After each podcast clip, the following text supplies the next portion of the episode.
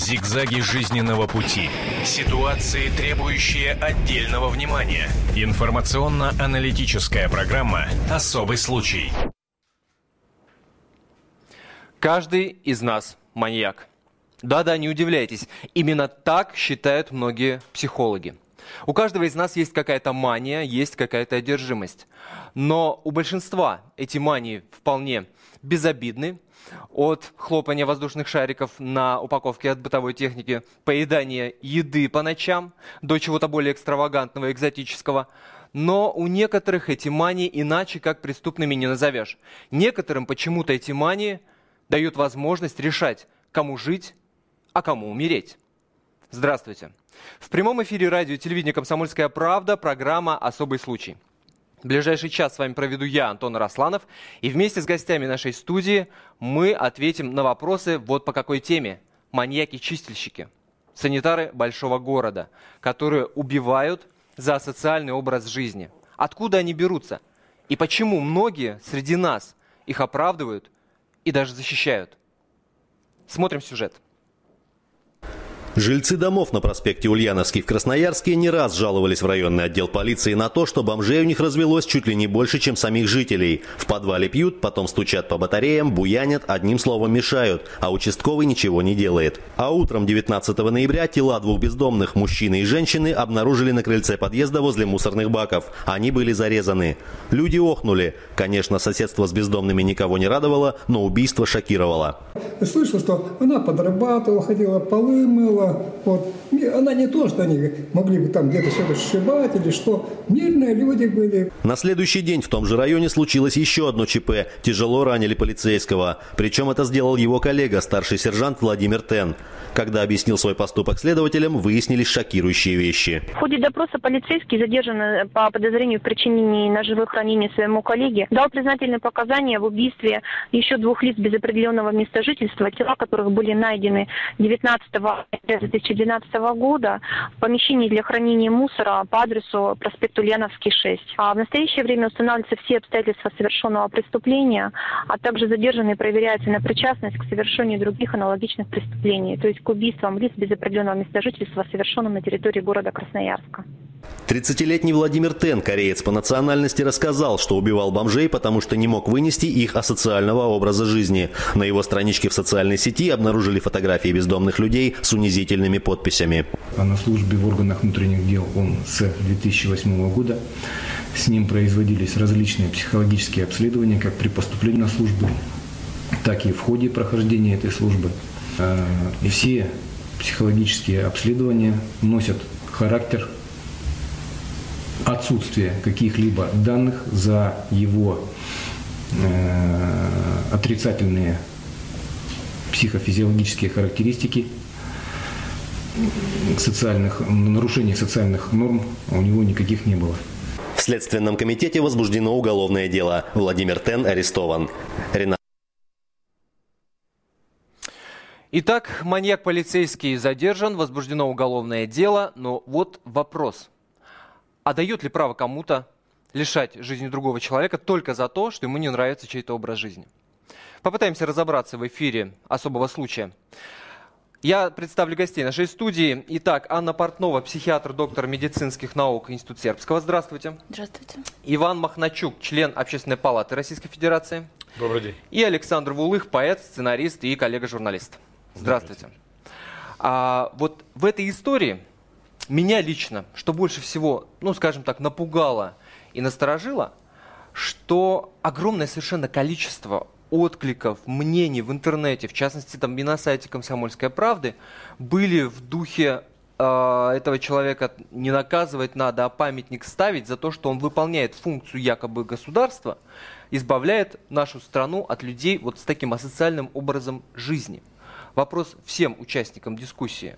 А что это такое? Почему мы готовы поддерживать людей, которые, не имея на то никакого права, это очевидно, по-моему, да, лишают других жизни? Что это? Мы настолько э, напуганы, мы настолько не готовы воспринимать эту действительность, что готовы э, героев делать из людей, которые вот решаются на такие поступки, а мы вроде как вот этого боимся, да, и никогда на это не пойдем. Вот, Анна, вы как психиатр, вот что на этот счет думаете? Ну, меня тоже пугает вот э, то, о чем вы сказали, что такой уровень агрессии в населении, что это просто страшно становится. Почему действительно, как бы, куда мы катимся? И совершенно верно, ведь э, очень многие люди ведут тот образ жизни, который не нравится другим. Ну, те же бомжи. Но я вас уверяю, что среди них очень большое большинство людей несчастных, потерявших то, что они имели, больных, в том числе душевно больных. И, и есть люди, которым это тоже не нравится, но они не идут убивать, они идут гуманитарные миссии, начинают помогать этим людям. В ответ вот на вашу реплику наверняка кто-то из так называемых троллей в интернете ответил, что они просто боятся. А если бы не было этого страха, то пошел бы и грохнул того же бомжа, который живет в его подъезде, извините, там воняет, да? Нет, но если они боятся, они бы просто не прикасались к этой теме. А здесь действительно, если человек сочувствует, ему не нравится явление какое-то, он хочет с ним бороться, но не таким способом убить. Я думаю, что это оправдание собственной агрессии. А, убивают, как правило, такие люди слабых. А здесь работают такие же механизмы. Вот, например, да, подросток который, опять же, из этого вот страха а, не выйдет на улицу убивать человека, который ему не нравится, а, садится за а, компьютерную игрушку и там убивает людей, да, виртуальных. Здесь в интернете люди сидят и говорят, да, молодец, Тен грохнул бомжей. Это тот же самый психологический э, мотив у этих людей? Или это совершенно разные вещи? Нет, это разные вещи, потому что, конечно, уровень агрессии есть у любого человека, особенно если это мужчина, то есть это нормально. И какой находит выход этой агрессии, социально приемлемый или социально неприемлемый? Поиграть в игру, дать выход или посмотреть ужастик, дать выход своим отрицательным эмоциям – это одно пойти убивать, это другое. Но меня же немножко, меня коробит сильно вот такая вещь, что он же, будучи сотрудником полиции, он не боролся с криминалитетом, он не убивал бандитов, он не убивал убийц. А почему? есть, если а бы он грохнул э, авторитета или зэка, ну, история Конечно. была бы совершенно другой. Поэтому делать из него героя – это трусливый, жалкий, аморальный человек, который убивал, убивал слабых. Вот и все невозможно пройти мимо этой темы, да, в школе э, наш э, маньяк э, красноярский работает в полиции, да, пресловутая э, реформа УВД. Ну, я вот... Полиции. Я бы немножко по-другому, может быть, на эту тему посмотрел. Так. Почему столько людей отозвалось и почему в обществе растет э, градус агрессии?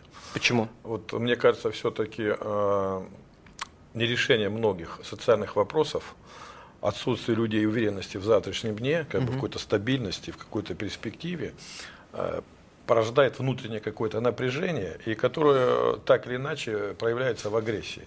И агрессия может быть не столько в поддержке, вот в данном случае на сайте, сколько мы видим э, нарастание агрессии в семье, над детьми, там, над женами, над э, родителями.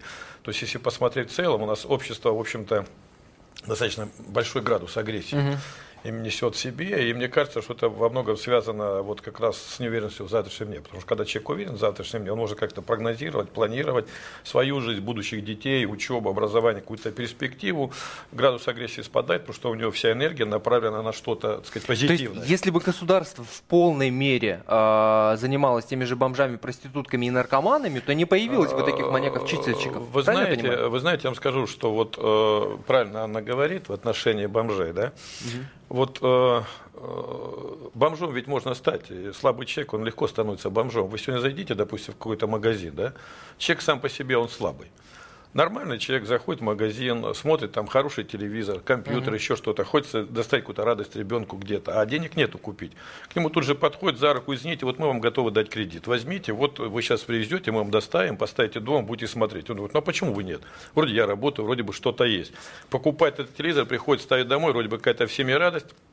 Потом наступает час X, надо платить за кредит, условно говоря, да, а его раз с работы уволили, либо еще что-то. Дальше долги накапливаются, накапливаются, потом они перепродаются непонятно кому, потом приходит коллектор, тебя выкидывают из квартиры, ты становишься бомжом. То есть вы таких... таких людей оправдываете их слабость? Я не оправдываю их слабостью, я просто хочу сказать, что человек, не каждый может сопротивляться той жизненной ситуации, в которую попадает. В результате человеческой слабости он вполне может стать бомжом. Мы таких э, случаев, в общем Мы обязательно поговорим, много. что мы можем предложить людям, которые не умеют сопротивляться а, а, а, этим ну, скажем так, э, жизненным ситуациям. жизненным ситуациям, да. А у нас сейчас на прямой связи журналист нашей красноярской редакции Ренат Каримулин с подробностями этой страшной истории. Ренат, вы нас слышите? А, да, я вас слышу. Добрый день, коллеги. Какие-то новые а, подробности истории с гражданином Теном вот на сегодняшний момент у вас есть?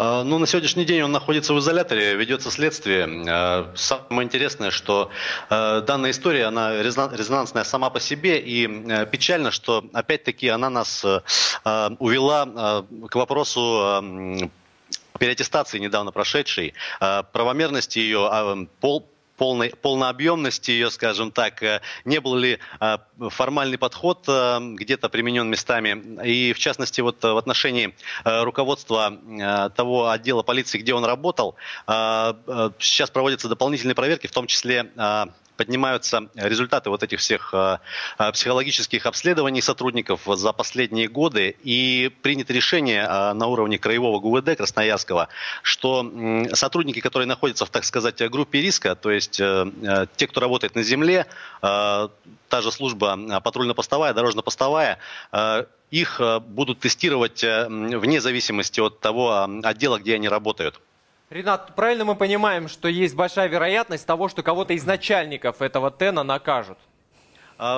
Да, и есть такая вероятность, тем, тем более, что э, э руководящий состав того отдела полиции, где он работал, отстранили и, как заверили в ГУВД Краевом, с последующим увольнением. Дело в том, что э, вот тот отдел полиции, где работал Владимир Тен, он у нас в Красноярске, ну, на таком, скажем, плохом счету, либо его преследует просто злой рок, э, либо что-то там действительно не так с руководством. И вот сейчас это, я так понимаю, явилось последней каплей уже, и приняты довольно серьезные меры. А что касается э, руководство краевого ГУВД, которое непосредственно курирует вот эти все вопросы, а, связанные с а, оценкой деятельности а, сотрудников, в том числе и психологической деятельности, они тоже получили выговоры, так что история не осталась, скажем так, незамеченной. Выговоры, да, достойное наказание. А как сам чистильщик ТЭН прошел переаттестацию?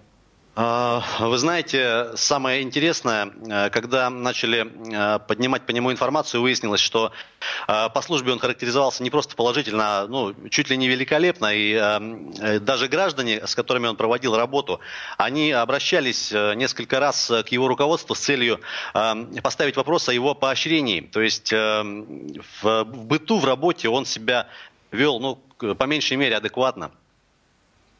Скрытный какой у нас. Ясно. Спасибо, Ренат, за подробности. А, я напомню телезрителям и нашим радиослушателям телефон прямого эфира. Мы ждем ваших звонков, ждем ваших мнений. 8 800 200 ровно 9702. Дозванивайтесь. И э, высказывайте свое мнение и попробуйте ответить на такой вопрос. Надо ли таких маньяков-чистильщиков принудительно лечить? Сейчас мы этот вопрос зададим э, гостю нашей студии, психиатру, я напомню, Анне Портновой. А пока вы дозваниваетесь, и мы обязательно выслушаем ваши звонки. Ну, э, нельзя лечить человека, если он здоров. Как я поняла, экспертизы проводились, человек признан психически здоровым. Мне, как психиатру, конечно, было бы легче узнать, что он душевно больной. Вот сразу, давай, давайте он... оговорочку. Да, Экспертизы прошли. Да. Постановили. Здоров. Здоров. Можно назвать э, человека здоровым, который уже вот такие вот деяния совершил. Вы знаете, насколько экспертиза нельзя здесь... На, нет, нельзя назвать человека больным, если у него нет признаков, клинических признаков болезни. Угу. То, что он дефектная личность, это очевидно. Там, моральный а, то есть вот такие дефект. оговорки. Дефектная личность, Конечно, либо... это не есть болезнь. Болезнь ага. это когда убивают по бредовым мотивам, под влиянием галлюцинаторных угу. переживаний. Угу. Тогда проще, конечно, вы... Э, назначить терапию, вылечить. А здесь что лечить? Что нужно сделать? Конечно, наказание должно быть, и я бы предусматривала для таких людей как раз Э, может быть, исправительные работы с людьми, может быть, э, вот э, как раз в социальных приютах, чтобы он работал. Чтобы ходил, раздавал бесплатно супчик. Совершенно да? верно, да, да. Хочет бороться с явлением, Вы знаете, борется. У нас по, по законодательству у нас под присмотром, естественно. предполагаются такие такого рода, ну наказания, не наказания, уж не знаю, как это назвать. Вы знаете, вот я о чем подумал, да, я, в общем-то, достаточно долго проработал в шахте под землей. И, э, ну, разное бывает психологическое состояние у людей. Угу. Понятно, что шахта особо опасное производство, там всякое может произойти. Угу. И вот даже приходя на э, работу, значит, в гражданской одежде, как бы одно состояние. Когда ты приходишь в раздевалку в грязную, одеваешь вот эту робу, да, в которой в шахту, в общем-то возникает такое ощущение, что как будто одеваешь на себя какой-то скафандр, психологически ты перестраиваешься, совершенно в другое состояние, идешь в это особое место угу. работы, поскольку ты уже э, подготовлен морально к тому, что ты попадаешь в необычную среду.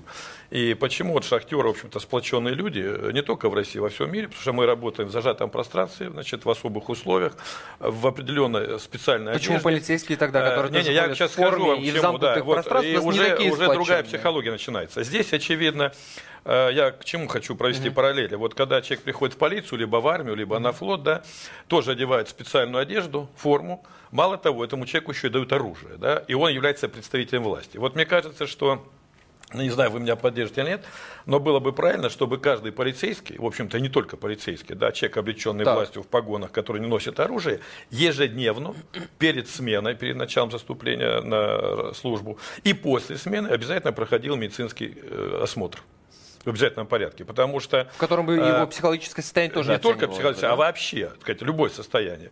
Потому что, скажем, в шахте у нас, э, вы знаете, что прошло много аварий, гибли люди, и в прошлом году в трудовое законодательство внесли поправку, 330 статья, точка 3, о том, что каждый работодатель обязан обеспечить, и каждый работник обязан пройти ежедневный в начале смены медицинский э, осмотр, значит, если необходимо, то в течение смены и в конце смены. То есть в этом случае медицинские работники, которые не зависят от производства, чисто как профессионалы, как давшие клятву Гиппократа, оценивают твое психологическое состояние и могут контролировать, сказать, вот людей. А когда человек э, где-то неадекватный, скажем, как этот вот э, милиционер, да, одевая форму, чувствуя свое величие, возвышение над чем-то, имея в руках Конечно. оружие, чувствуя превосходство, прикрываясь законом, начинает творить беспредел, но я в таком случае думаю, что его наказание должно быть там, может быть, кратно увеличено по отношению к простому гражданину, потому что, знаете, как, э, ну я же вижу вот в Москве, потому что допустим, на нем ответственность больше. Конечно, я же вижу в Москве одевает. бомжей, вижу, так сказать, э, в переходах, то есть, ну, на улице сталкиваются. Но у вас желание их убить не возникает? Абсолютно никакого. У меня вызывает сострадание и жалость к этим людям, потому что это падшие Нормальная люди, реакция, опустившиеся в силу определенных обстоятельств. Они, может быть, и хотят выйти, но вы знаете, вы, может быть, меня поддержите. Я вот э, читал, как бы интересуюсь немножко этой темой, когда человек в течение трех месяцев падает с нормального вот уровня жизни, бытия, сознания, все ниже, ниже, ниже, проходит уровень где-то 3-4 месяца, и дальше уже начинаются необратимые процессы в психике, он сам себя подавляет, что он не может выкарабкаться оттуда. И дальше начинается деградация, падение, да падение, ну бросьте, падение. вот ну, не бросьте, давайте, я не знаю, вот вы как этих врач людей асоциальных, да, я не будем вот тоже возвышать бедные несчастные Я не возвышаю их, не, я просто не, говорю не, о состоянии. Не будем об этом говорить. Я, да, многие э... из них совершенно прекрасно себя там чувствуют, потому что нет никакой ответственности и зарабатывают они по полторы тысячи рублей в день. Но Те самые ну, профессиональные ну, Я бы хотел Давайте посмотреть если бы Александр, с ними рядом полежали, померзли да. вот зимой где-то в подворотне, Хорошая да, тема и голодные, для испытан да. на себе, но да. Я позволю себе отказаться. Александр, а, как вам кажется, если бы каждый день перед заступлением на а, свою смену а, наших многоуважаемых полицейских вот так проверяли, это бы, ну, я, я не говорю о том, э, смогли бы я, найти я, среди них маньяков, а вообще какой-то уровень а, Нет, я считаю, что это не выход. Во-первых, э, вот у меня друзья есть, близкие друзья, которые много-много лет работают в правоохранительных органах, и в спецназе. Все. И когда им приходится вот проходить какие-то процедуры, для них это унизительно. Это люди, которые там всю свою жизнь э, отдали в, своему долгу, своей работе, и э, заслуженные люди. И с другой стороны, э, мне кажется, вот Но я подождите. не знаю, вы как э, специалист, наверное, скажете более квалифицированно, но распознать человека, который сейчас, сегодня совершит преступление, практически невозможно. Если бы это было возможно, вообще вот, как вы обратили внимание, все люди, которые совершали такие преступления, серийные маньяки, как правило, характеризовались с очень позитивной стороны. Как правило, в обществе они были абсолютно социально адаптированные люди, которые по внешним признакам никак э, не, не выделялись из э, общей среды. Я вам расскажу такой эпизод. В, в бытность работы журналистом лет 20 назад. Угу. Я работал в московской газете, и ко мне приходили там внештатные корреспонденты. Один был такой парень симпатичный, учился заочно на факультете журналистики. Приходил, но иногда он стал оставаться в кабинете. Говорит, можно я останусь, переночую. Вот. Ну, поскольку я понимал, что, может быть, он там ночами пишет, работает, ему нужно с утра там доделать, разрешал. Потом он, э, да, подарил он мне книжку на день рождения, которая называлась «Любовь и дружба». А через некоторое время он исчез. Потом, через какое-то время, я узнал о первом черном риэлторе, который э, был серийным убийцей, маньяком, убивший семь человек.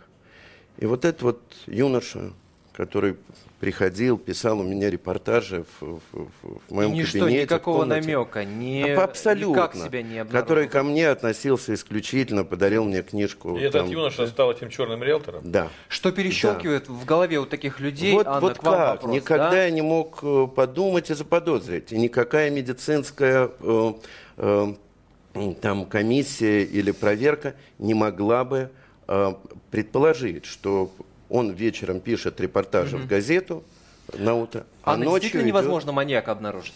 Ну, так и да, совершенно верно. Известные маньяки Чикатил был прекрасным семьянином, пример, примерным сотрудником, работником.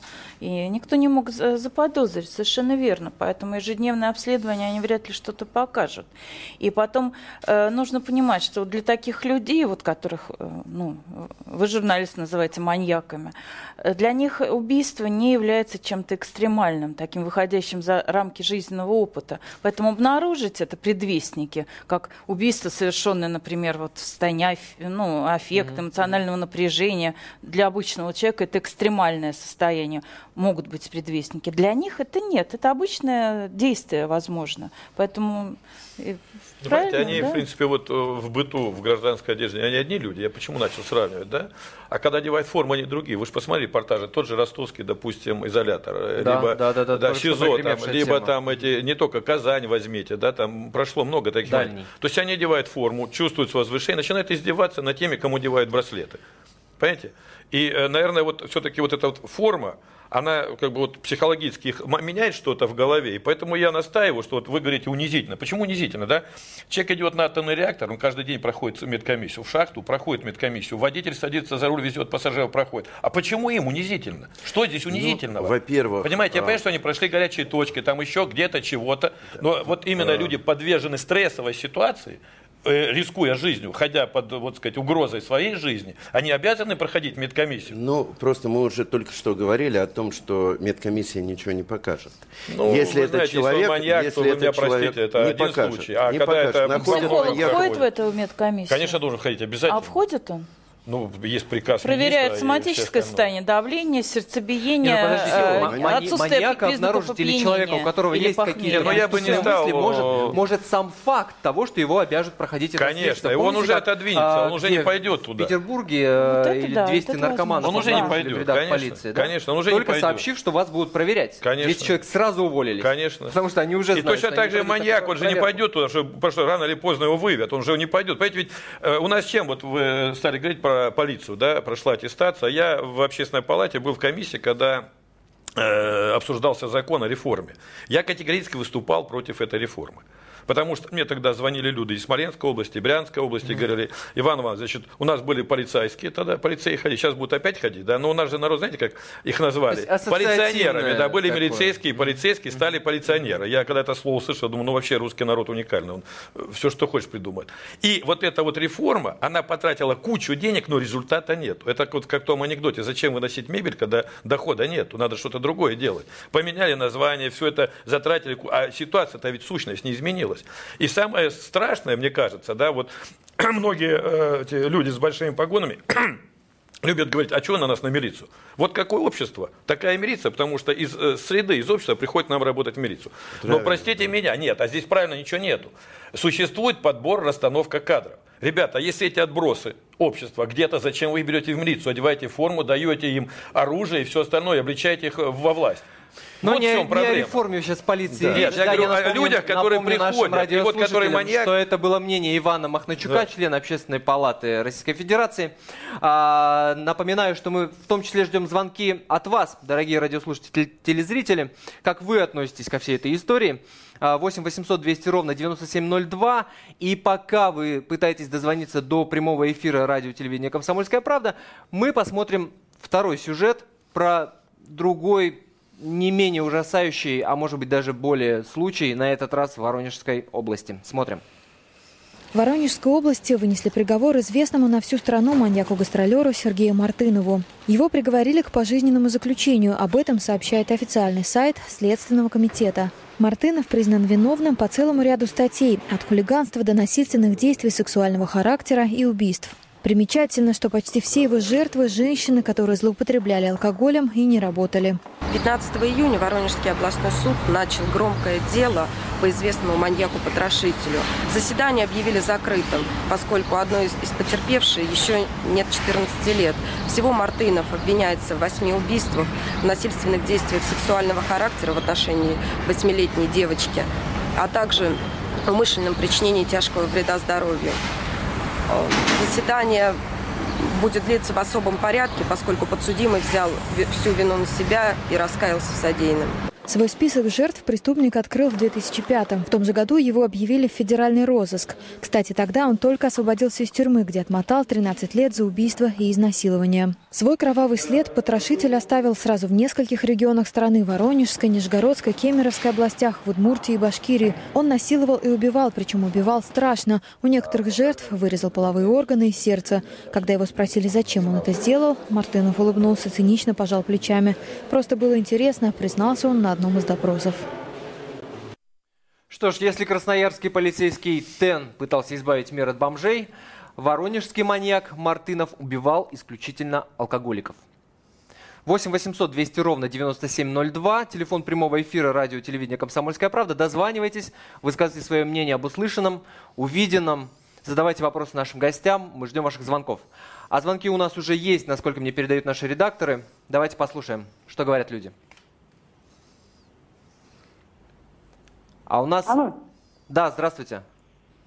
Здравствуйте. Вы со мной говорите? Да, вы в прямом эфире «Комсомольской правды». Здравствуйте. Здравствуйте. Э, я хочу сказать, конечно, тема очень страшная.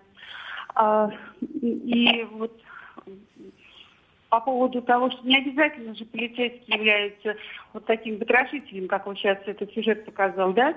И поэтому, конечно, проверка полицейских э, перед э, тем, что они должны выходить на службу, ничего не даст, а, если это уже человек задумал. Но я хочу сказать о другом и присоединиться к одному из ваших гостей, что, конечно, вопрос гораздо глубже. Надо просто общество избавить, ну, не избавить, а сделать условия, чтобы не было а, бездомных, чтобы не было вот таких несчастных людей, которые становятся очень легкой добычей в нашем жестоком мире. Очень жалко, что и молодые люди тоже подвержены вот таким насилиям, в смысле они вот издеваются над такими бездомными людьми. Проблему надо решать именно на этом уровне. Спасибо за ваше мнение. Да, безусловно, сло- Вот меня, знаете, знаете, на что это натолкнуло? Вот я много езжу по России, да, по Сибири, по Дальнему Востоку, по северам. И с чем я столкнулся? Вот в свое время, в советское время, да, я служил в армии. Меня призвали, я работал на шахте, меня проводили, uh-huh. подарили подарок, ушел и сказали, Ваня, вот иди служи, мы тебя ждем. Я когда служил в армии, я помнил, что меня ждут, и я боялся сделать какой-то проступок, потому что думал, ну, напишут письмо на шахту, да, вот призвали, а он там себя ведет недостойно, потому что я знал, что я туда вернусь, и как бы не хотелось э, тратить, там, портить свое имя и так далее. Сегодня какая ситуация? Есть конституционный долг, то есть ты обязан идти служить, молодой человек в армию. Но когда ты пришел в армию, тебя призвали с бюджетной организации, ты возвращаешься, тебе рабочее место сохраняют.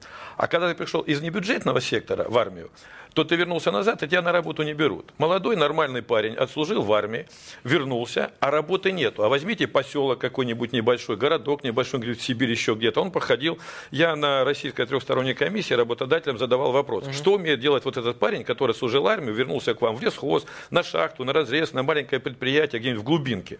Пауза, да? Я говорю, он умеет хорошо стрелять. Потому что, бегая по горам Чечне, его приучили, он прекрасно понимает, что второго выстрела может не быть. И вот когда он пришел, месяц-два отдохнул, мама говорит, Ваня, ну иди работай, уже кормить надо, у меня mm-hmm. денег нету, где-то маленький городочек, он приходит на работу, а ему с издевкой говорят, а у нас кризис, мы тебя на работу не берем. Сунулся в одно, в другое место, нигде не может устроиться. Дальше возникает ситуация, у него агрессия возрастает, куда ему податься, к чему и что и дальше. Да? А потом ведь, э, вот я тоже в Сибирь проехал, посмотрел, вы знаете, унизительно, когда люди работают, да, э, ну, за зарплату, вот смешной просто 5, 6, 10 тысяч рублей в месяц. Вот нам в Москве, может быть, тяжело себе это представить. Я подхожу к женщине, говорю, ремонтно-механический завод, она убирает цех. Там смрад, масло, э, эмульсия. Она, я говорю, сколько за 5 тысяч? Я говорю, почему вы за такие деньги работаете? Она говорит, а куда мне деться? А я одна, у меня ребенок. Мне его кормить надо. Понимаете, вот когда люди довели до такого состояния, и люди опускаются куда-то, спиваются, либо еще что-то, кто-то их начинает убивать, и кто-то начинает этих бомжей истреблять, кто-то радуется, что очищает землю вот от всего этого. Это, это по-моему, крейзи в голове у многих, не Безусловно. только у них. И поэтому. Э, Одна... правильно, вот я согласен с радиослушательницей тоже, что нужно нам, наверное, подумать и так, чтобы причины, которые к этому приводят, их убрать. А что касается людей, вот и вы, значит, психолог говорите, да, больных на голову, ну, их всегда был определенный процент. Весеннее обострение, зимнее там Одна осеннее. любопытная цифра. В течение года примерно 115 маньяков орудуют по стране. Примерно 115 серийных маньяков. А вопрос, э, вот мы сейчас послушали историю этого Мартынова, воронежского маньяка. Мы до этого говорили, что невозможно э, этого человека, там, серийного убийцу и так далее, обнаружить до того, как он что-то совершил. В истории с Мартыновым меня удивляет вот какая штука. В 91 году этот человек изнасиловал и убил несовершеннолетнюю девочку и вышел на свободу досрочно за хорошее поведение. Вот возникает вопрос, что он делает с людьми, которые вот таким вот образом по УДО выходят совершенно спокойно. и даже по УДО не выходят. Это вот вышел, наруш... но ну, это нарушение. Вышел, факт. Это, это, знаете, и за ним даже это, вы знаете, что это, вот, это, это, никто это, даже не контролировал это, это ситуация, которая произошла в Копейске. Вот сейчас, да, кстати, недавно. Бывает. И там говорят, что 50 тысяч я заплатил рублей. И в это. Я вышел, и вышел. Да. И да. я не исключаю, что здесь то же самое. Я ведь не зря говорю о людях в погонах, потому что вот э, в этих изоляторах, в тюрьмах, да, избивают э, заключенных. Правильно, он человек, он совершил преступление, его наказали, он сидит. Так. Но когда его избивают, насилуют, унижает его человеческое достоинство, еще больше сеют в нем агрессию, которая внутри распространяется, потом они выходят, это в общество выплескивается, люди в погонах, люди в форме. Вот когда они собираются в кучу в форме, у них сдвиг в голове происходит, они ведут себя совершенно по-другому, чем когда они в гражданке. Им надо меньше полномочий дать, получается, Я думаю, не меньше, я все-таки настаиваю на том, я настаиваю на том, что обязательно должна быть э, предсменная медкомиссия обязательно, потому что любой, я закончу мысль, который приходит и знает, что меня будут проверять, и неизвестно, что у меня обнаружат, и система какого-то вот контроля накапливается, э, он уже будет заранее бояться туда идти, либо как-то уходить, либо не попадать в это поле зрения. Мы ограничим возможность вот этим людям, дав погоны власть, издеваться над остальными людьми. Если мы говорим, Позвольте, что человек я... из тюрьмы за 50 тысяч рублей, сейчас секундочку, выходит совершенно спокойно, э, условно-досрочное освобождение получает, то вот этой комиссии что мешает тому же маньяку Тену дать 50 тысяч рублей? Ребята, давайте ну, вы знаете, в течение года не, я, не, я, я, скажу, я что, здоров. Я вам скажу, что не все продажные. Зря так говорите. И не все врачи продажные. Не все. Э, есть исключения из правил везде, но в основном, когда есть барьеры, причем и дай бог, чтобы многослойные барьеры, понимаете? Александр хотел что-то сказать. Безусловно, я согласен, что да, не все продажные. Есть люди, которые для которых и честь мундира дороже денег. У нас есть такие тоже. А, просто давайте смоделируем ситуацию. Вот э, известный э, там, майор Евсюков, да? Вот если бы перед э, памятными событиями провели бы медицинский осмотр этого майора, до того, как он стал отмечать день рождения, показало ли что-нибудь, какой-то результат дало бы это? Да, он прекрасно характеризовался по службе, психически здоров, физически здоров, все там вообще идеальный, его прочили, ему прочили большое будущее и хорошую карьеру. И вот с ним происходит вот такая вот история. Наверное, здесь все-таки глубже кроются причины, вот именно поведения. Я не говорю там о серийных Александр, маньяках. вы эти причины раскроете после телефонного звоночка. Мы Хорошо. сейчас примем. До нас дозвонился человек. А, мы вас слушаем. Алло. Да, вы в прямом эфире. Это я, Николай из Красноярска. Мы вас слушаем. Во-первых, этот Тен – это просто трусливый человек. Это во-первых. Подтверждение его трусости, что он своего же сотрудника хотел убрать как свидетеля. Вот. Это второе. Ну и в-третьих, он уже таким уродился, уродом. И просто их надо вот выявлять. Для этого должна быть создана служба специальная. Обязательно. С уважением. До свидания. Спасибо вам за ваше мнение. Выявлять, выявлять. Что ж, Александр, продолжите вашу мысль. Наверное, это кроется в, э, в вообще вот психологических э, предпосылках. Если мы даже э, вспомним знаменитый роман Достоевского и вопрос угу. главного героя, кто я есть, угу.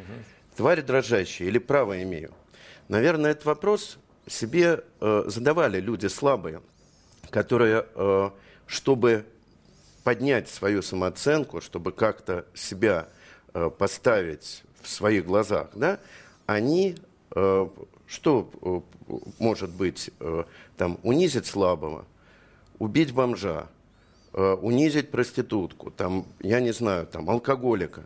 Люди, которые социально опустившиеся, они уже слабее их. Таким образом, он поднимает свою самооценку. Для человека, облаченного в форму полицейскую и погоны, то же самое. Он где-то в глубине, может быть, он выполняет свои обязанности, все дисциплинирован, замечательно служит. Но в глубине у него есть вот этот вот вопрос, кто вы такие и кто я. А тем более одев форму, он да, знает, что его, да. его же друзья и прикроют, потому что многие там как бы понимают, знают ситуацию. Тут вот смешение Я напомню, таких... телефон прямого эфира 8 800 200 ровно 9702. Дозванивайтесь, высказывайте свое мнение. И вот, пожалуй, вот такой вопрос я вброшу в аудиторию. А, может быть, нам смертную казнь вернуть? Дозванивайтесь, высказывайте свое мнение, пожалуйста. У нас есть звонок. Алло. Да, здравствуйте, вы в эфире, Алло, мы вас день. слушаем. Добрый день, меня зовут Николай. Но то, что вернуть смертную казнь, конечно, просто однозначно. Не потому, что крови хочется всем голову перерезать. Но это замечательный сдерживающий фактор, во-первых. Но меня, знаете, во всей вот этой передаче насторожил один маленький момент. Давайте будем проверять тех, кто на земле. Вопросов нет. Давайте проверять. Там наука определит. Давайте пусть определят не чиновники, а наука. Раз в неделю, раз в час, раз в год, в месяц. Но почему только тех, кто на земле? Значит, одев погоны, добравшись до кабинета, может быть маньяком, идиотом, извращенцем, кем угодно. Но проверять так всех, он же тоже людьми командует, у него тоже пистолетские. Но, к сожалению, вот такова статистика, что люди, как правило, которые знаете, имеют вот, прямой э, доступ да, э, там, к тому же оружию... Вот, что касается смертной казни, иногда действительно, когда особенно идет изнасилование малолетних детей, когда педофилов э, вообще сразу кровь вообще, вскипает, вообще знаете, я сказал, он не педофил, вот когда да? вот этих вот ну, не буду выражаться, я бы сейчас сказал пожестче, да, когда их сажают и когда их условно-досрочно освобождают, вот в это вызывает у людей агрессию, Безусловно. люди требуют крови, требуют смертной казни. Если бы законодатель внес ряд поправок по статьям. Раз, два, три, двадцать пять, Никаких амнистий, никаких досрочных э, освобождений, ничего. То есть вот дали 15, он 15 лет должен отсидеть. Причем отсидеть э, в соответствующих от условиях, от звонка до звонка. Наверное, тогда меньше бы люди ратовали за смертную казнь, потому что ну, смертная казнь тоже не панацея от всего. Хотя я, откровенно говоря, в некоторых случаях бы, вот особенно что касается детей, изнасилования, убийства и все остальное, которые маленькие, не могут защититься, mm-hmm. и над которыми глумятся, вот поверьте мне, что... Александр, что вы думаете по этому поводу? Я думаю, что смертная казнь-то а, за отмену ее ратовали, эм, поскольку э, люди стараются все-таки избежать судебных ошибок. А такие ошибки бывают. И если э, казнят невинного человека, это уже грех большой на душе. Другое дело, если это действительно доказанный факт, неоспоримый, и э, дальше уже, ну что можно сделать? Но э, существует э, все-таки пожизненное заключение, это наказание более серьезное, чем смертная казнь. За это время человек, э, конечно, ну, большего наказания в жизни не придумать, потому что жизнь и свобода – это совершенно равноценные понятия. Вы знаете, Но учитывая что... нашу пенитенциарную систему, извините меня, когда у нас зона – это параллельный мир совершенно, да. и где зэки совершенно свободно да. да. Живут в свое удовольствие. Живут в свое удовольствие, курят, пьют, Нет, это, это другое. Есть там, где смертники сидят, вот где пожизненные, да, это острова. Вы знаете, вот где... э, мы много воюем за МРОД, минимальный размер оплаты труда, 4611 рублей, да? А если взять содержание в месяц, то есть меньше которого нельзя людям Серьезная платить. сумма. Да, если это законом установлено. Если взять э, содержание вот этого пожизненного заключенного, который сидит в тюрьме, это гораздо больше, больше суммы денег. И получается, что люди, работая за 5, за 10 тысяч рублей, платят налоги государству, которое содержит вот этого насильника и убийцу пожизненно в гораздо лучших условиях, чем он может себе позволить э, жить, зарабатывая деньги. И возникает вопрос, а за что я плачу деньги государству, чтобы маньяк, убийца, насильник э, жил Мы пожизненно? Платим деньги за его наказание. Да, за его не наказание. За, не за его жизнь, а И за... вот мы сейчас да, примем а он- телефонный да. звоночек, и Анна нам ответит Поэтому- на вопрос, все-таки является это наказанием пожизненное заключение или не является. Пожалуйста, мы вас слушаем. Добрый день. Добрый. Вадим беспокоит, город Тверь.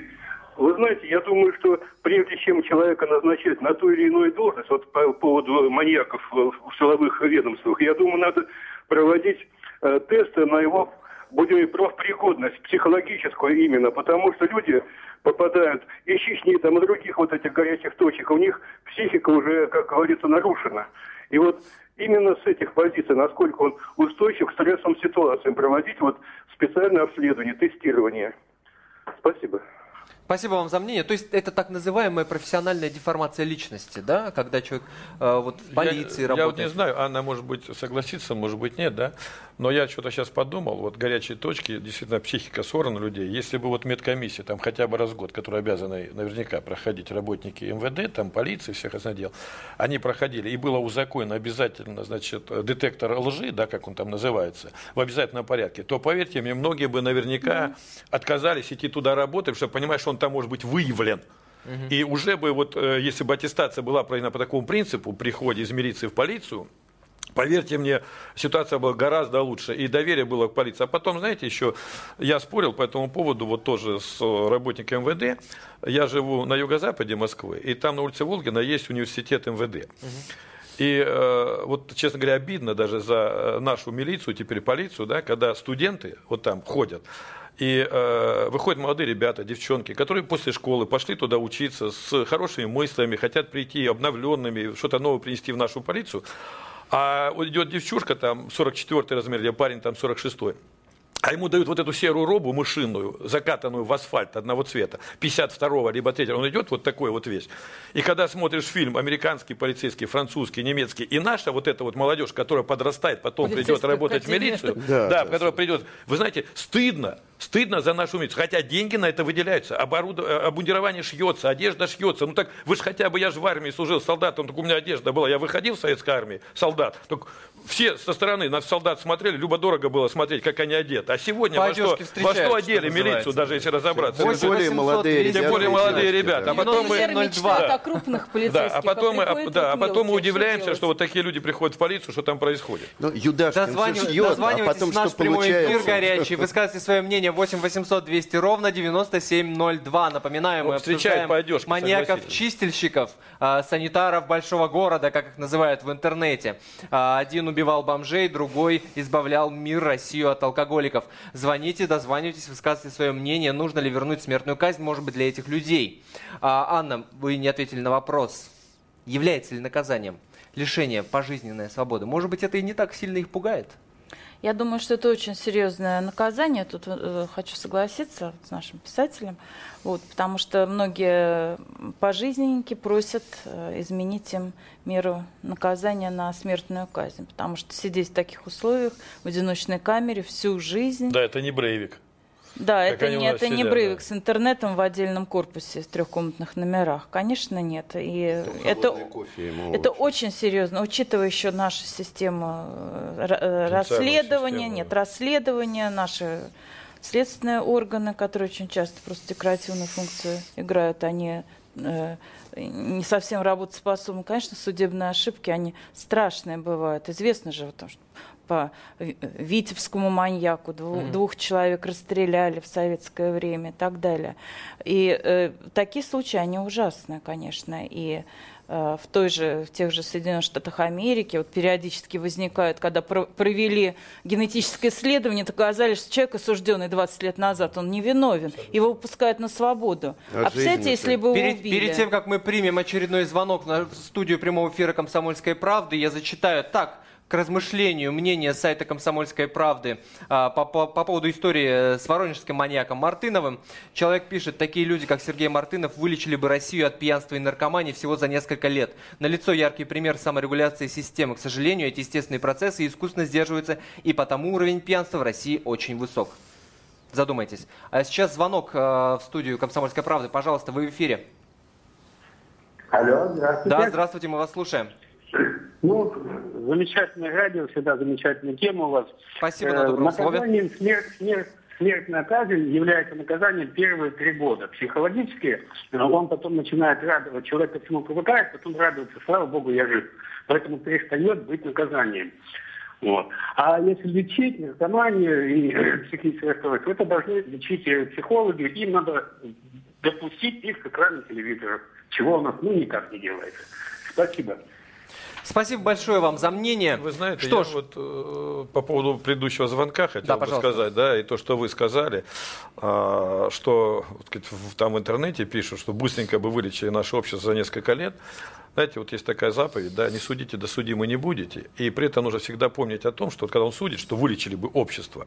А почему не допускает, что вот э, можно оказаться убитым, изнасиловать его мать, сестра, брат, дочь, отец? Вот почему это не допускает? Потому что маньяку ему все равно, кого убивать. Да? Вот давайте на этой заповеди и будем заканчивать наш эфир. А, все, кто хотел сделать выводы какие-то из этих двух историй, я думаю, что сделал. А мне бы хотелось закончить эфир, как это ни странно звучало, учитывая тему, э, стихами стихами нашего гостя Александра Вулых. Сегодня я бьюсь об заклад. Нам выпадет счастье вагон, и в Думу придет депутат и примет хороший закон. Друзьям, подавая пример, заплатит налоги бандит, шахтера обнимет премьер, и мир на земле победит. Зигзаги жизненного пути. Ситуации, требующие отдельного внимания. Информационно-аналитическая программа «Особый случай».